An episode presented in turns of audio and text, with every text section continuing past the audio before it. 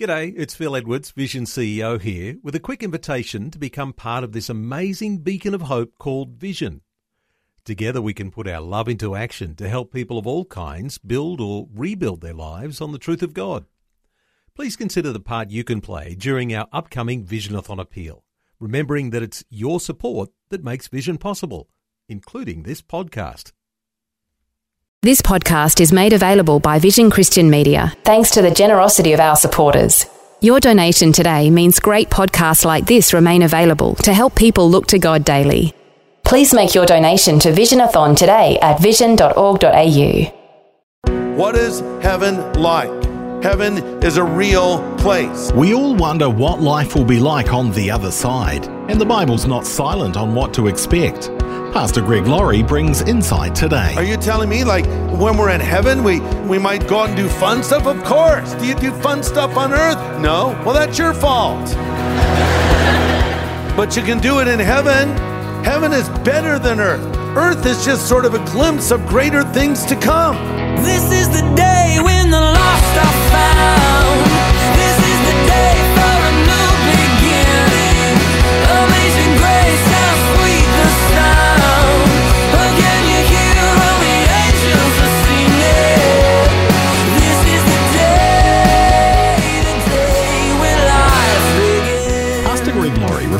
Last time that the majority of people, churched and unchurched, believe in heaven, and even more hope to go there. But what's it like there? Is it even possible to know? Yes, it is. Today on A New Beginning, Pastor Greg brings a biblical travel brochure about our eternal home. It's beyond our imagination, but we'll see today that the Bible gives us some good information. It's one of the most requested messages of this past year.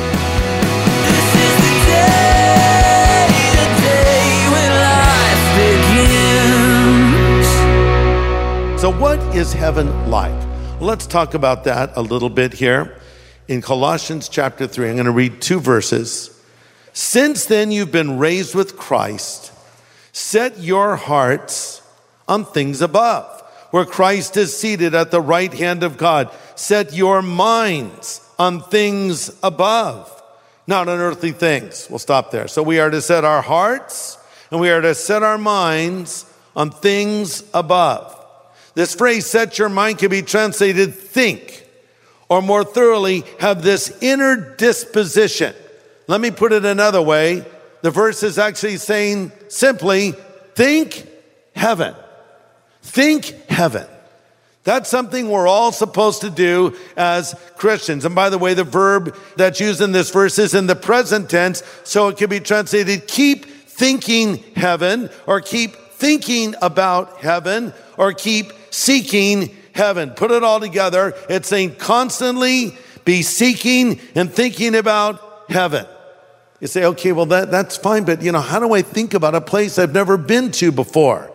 How do I wrap my mind around a place I know so little about? Well, you need to learn about heaven and see what the Bible says about Scripture. Because when you're thinking about heaven and you're seeking heaven, you will be a heavenly minded person in the best sense of that phrase. I know it's used to critique people. Oh, they're so heavenly minded, they're no earthly good. And I know a lot of people who are so earthly minded, they're no heavenly good. And I think if you're heavenly minded in the right way, you'll be of the greatest earthly good. Fact of the matter is, those that think the most of the next life do the most in this one. Because if I believe there's an afterlife and I believe there's a reward waiting for me for my faithfulness, won't that make me want to serve the Lord? And if I believe in an afterlife and I believe there's a potential judgment for me, won't that make me want to fear God and avoid sin?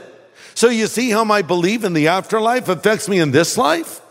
But if on the other hand, I don't believe there's a reward waiting, why do anything for anyone but me? And if I don't think there's a future judgment out there, why can't I do whatever the heck I want to do to whoever I want to do it to? Because there'll be no eternal repercussion. So as you can see, your thinking about the afterlife has a dramatic effect on you in this life. So let's just start with what is heaven? What is it? Well, it's the dwelling place of God. All right, where is heaven? Well, we know it's up. We know that there's a third heaven. Uh, the Bible talks about three heavens. And uh, the first heaven would just be basically you walk outside to look up, you see the sky. The second heaven would be the solar system. And the third heaven is that supernatural realm, but it may be closer than we think. I think we think it's so far away, you know? And maybe it's just right next to us in a way. It's really another dimension. You see, right now we live in the physical dimension, but at the same time, we coexist with an eternal dimension. It's a dimension of God and the devil, of angels and demons, of the supernatural world. A great illustration of this is found in the book of Kings with the prophet Elisha and his servant Gehazi. Uh, they were surrounded by their enemies who were closing in with chariots and armed soldiers, and Gehazi started to freak out. He said, What are we going to do, Master? He actually woke Elisha up. Elisha said, Oh, whatever, okay. Lord, just open his eyes. And his eyes were open, and he saw the supernatural forces of God all around him.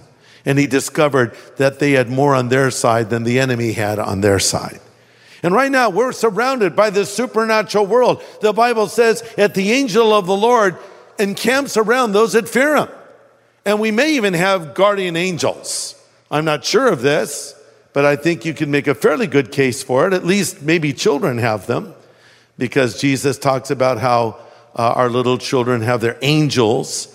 Uh, so it may be that we have personal angels, and it may be we just have angels that just do God's bidding, but they're working around us every single day. God's at work. So this supernatural realm, this place called heaven, we don't know where it is, but it is where God is, and that is the most important thing of all, because really, the greatest thing about heaven is going to be seeing God. That's it. It's seeing God. That's why heaven is so appealing. Now let's answer some questions about heaven. What is heaven like? Well, short answer heaven is amazing. Heaven is awesome. Heaven will exceed your wildest dreams. Let me begin by simply saying heaven is a real place. Jesus said in John 14, I've gone to prepare a place for you. Now, I think the problem is we form our view of heaven from, well, movies, TV shows, songs, uh, images we've seen in art, and, usually those are not biblically accurate images. It really does kind of look like a, a boring place big, billowy clouds, uh, people just laying around, plucking harps, little fat babies with wings hovering over us. I, I guess they're little baby angels. I'm not sure what they are. And uh, it's sort of almost presented as a long nap, which for some people may sound very appealing. I don't know. But I don't know about you, but I like to be active. I like to do things.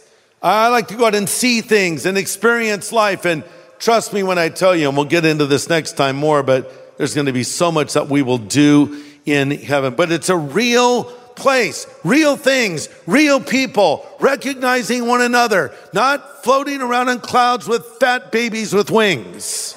We're active, we're doing things, we're experiencing things, we're even learning new things in heaven. So, heaven is a place. Also, heaven is described in the Bible as a paradise.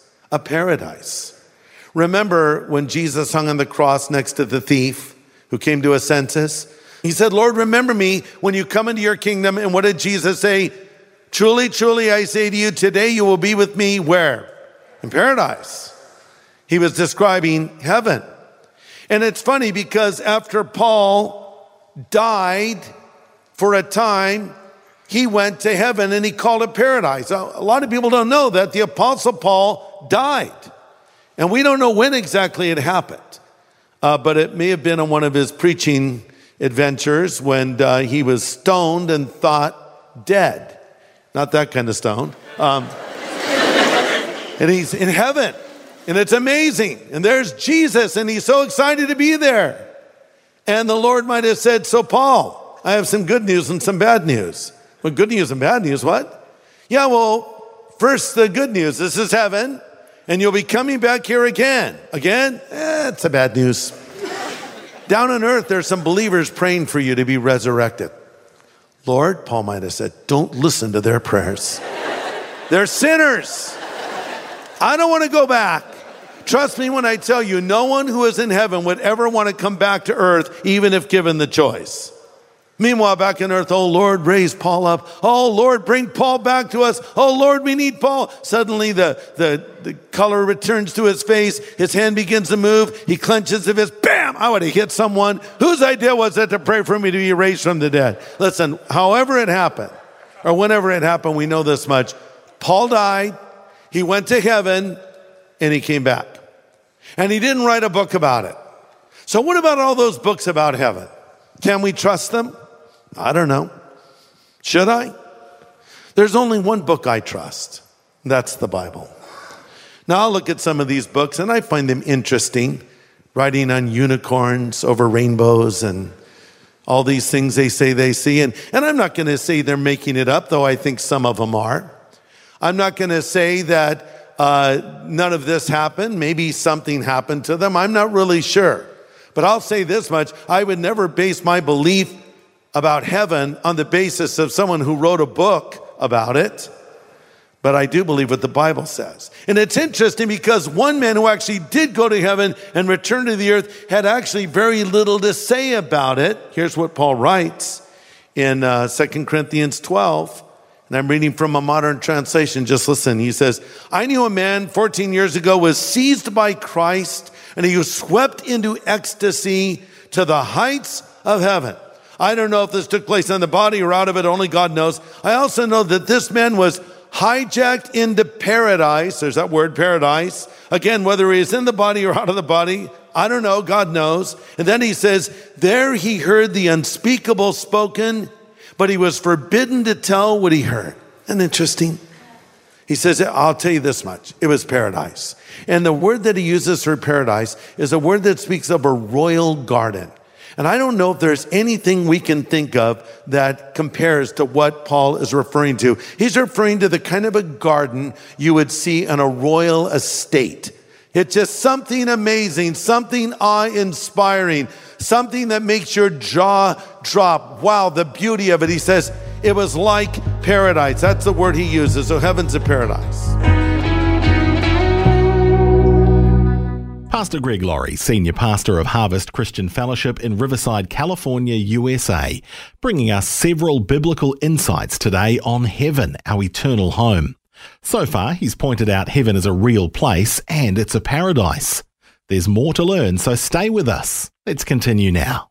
Number two, heaven's a city. Heaven's a city. Hebrews 13, 14 says, Here we do not have an enduring city, but we're looking for a city that is to come. Hebrews 11:10 says of heaven that the city has an architect and a builder. Now cities are real places. You go to different cities in the world and they all have unique features. I've had the opportunity to visit a lot of amazing cities. Uh, Jerusalem, Rome, Paris. You know, you go to some cities and you remember a certain thing about it, right? Paris is called the city of lights. Jerusalem is called the city of gold. You know, so cities are real places. There's neighborhoods, there's streets, there's activities, there's places to get food, there's beautiful parks to walk in. So think of the best city you've ever been to, but without all the bad stuff. No crime, no urban decay, nothing that would be threatening to you in any way, shape, or form, not cars trying to run you down, but the best you've ever experienced in a city. You're saying, Greg, are you actually telling me that when we're in heaven, we might go and sit down and have a meal? Why not? Bible talks about eating in heaven.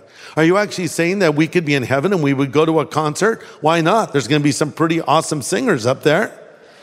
Are you telling me like when we're in heaven, we, we, we might go out and do fun stuff? Of course. Do you do fun stuff on earth? No. Well, that's your fault.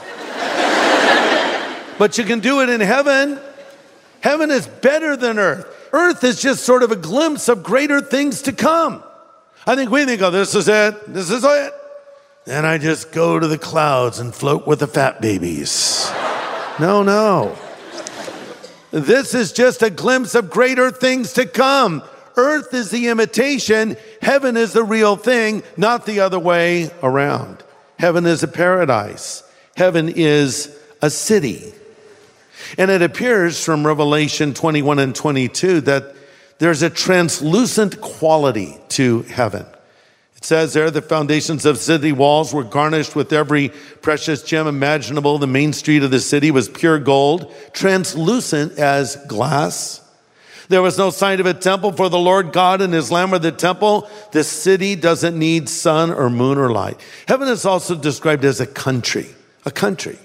Hebrews 11, 6 says, Now they desire a better, that is a heavenly country. God is not ashamed to be called their God, for he has prepared a city for them. So there it is heaven, a country, a city, a garden, a paradise, a real place that we will go to. Now listen, earth is great. Enjoy the beauties of earth. It's created for us by God, even in its diminished state, and even with the entrance of sin and the curse and all that. There are still many beautiful things to see here on planet Earth that we can enjoy that have been given to us by the Lord. Even Jesus took time to admire a simple flower, didn't he? He picked up a flower and he said, Well, look at these flowers, how they grow. They don't work or make their own clothing, yet Solomon, in all of his glory, was not dressed as beautifully as one of these. So I think we should enjoy the creation God has given us, but understand there are greater things coming. All right, so let's come back to Colossians chapter 3 because we're talking about heaven.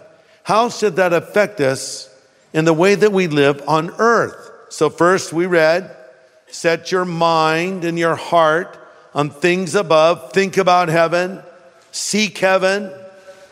Now, back in Colossians 3, Paul starts with the word therefore, put to death the sinful earthly things lurking within you have nothing to do with sexual immorality, impurity, lust, and evil desires. Don't be greedy, for a greedy person is an idolater, worshiping the things of this world. Because of these sins, the anger of God is coming.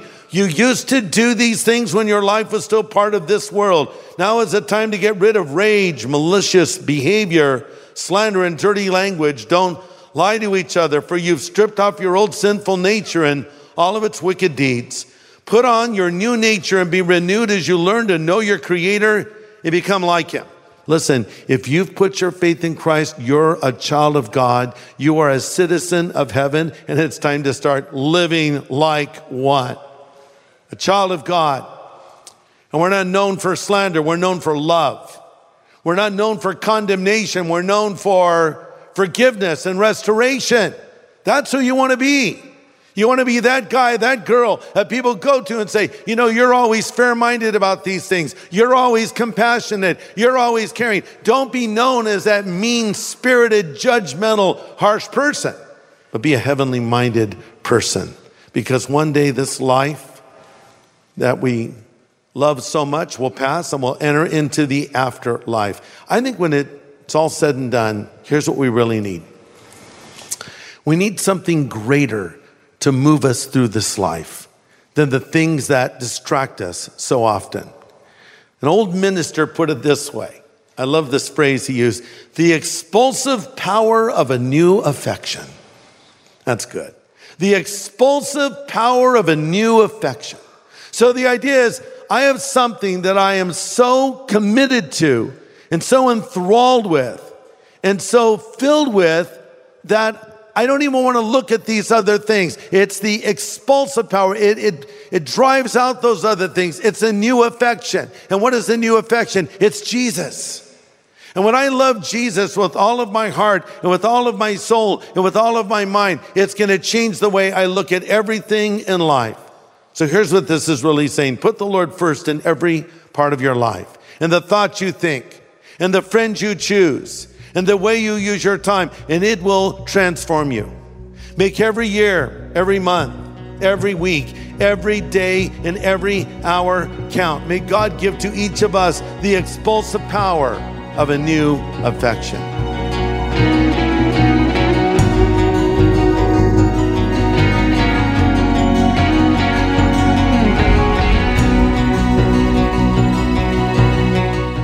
Pastor Greg Laurie pointing out how heaven can be that thing that compels us, that drives us forward in the Christian life. Good insight today here on A New Beginning in a message called Let's Talk About Heaven. Next time, as our series of the most requested messages continues, we'll get some words of warning about those things that so easily distract us from the eternity we're waiting for. Join us again Monday here on A New Beginning with pastor and Bible teacher Greg Laurie.